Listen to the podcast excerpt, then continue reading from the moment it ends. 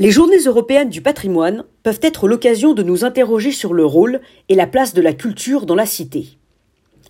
Lors de la crise sanitaire, au cours de laquelle tous les musées ont été fermés, un événement passé, quasiment inaperçu et pourtant d'une très grande valeur symbolique a eu lieu.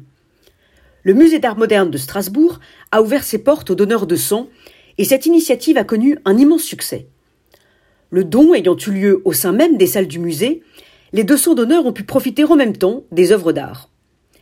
Ce partenariat avec l'établissement français du don du sang est important car il permet de rappeler la fonction civique du musée. Pour reprendre la définition de Malraux, il s'agit de l'un des lieux qui donne la plus haute idée de l'homme. Cet événement interroge aussi sur la définition même des musées. Sommes-nous certains que nous voulons les définir comme des lieux clos d'exposition?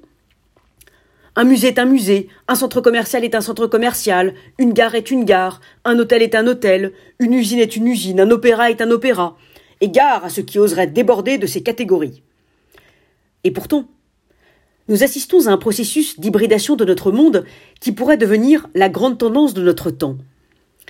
Et si les hôtels devenaient des résidences d'artistes et des écoles d'art? Et si les voitures devenaient des musées? Et si les galeries marchandes devenaient aussi des galeries d'art? Nous voyons déjà ces hybridations à l'œuvre dans le secteur automobile, avec le partenariat entre DS Automobile et le musée du Louvre pour construire la première étape de ce que pourrait être une voiture musée. Dans le secteur de l'hôtellerie, où des établissements font des pas de côté pour se transformer en hôtels, résidences d'artistes et écoles d'art. Nous le voyons aussi dans le secteur du livre, où nous assistons en Chine à la démultiplication de librairies cathédrales aux files d'attente impressionnantes pour pouvoir y entrer.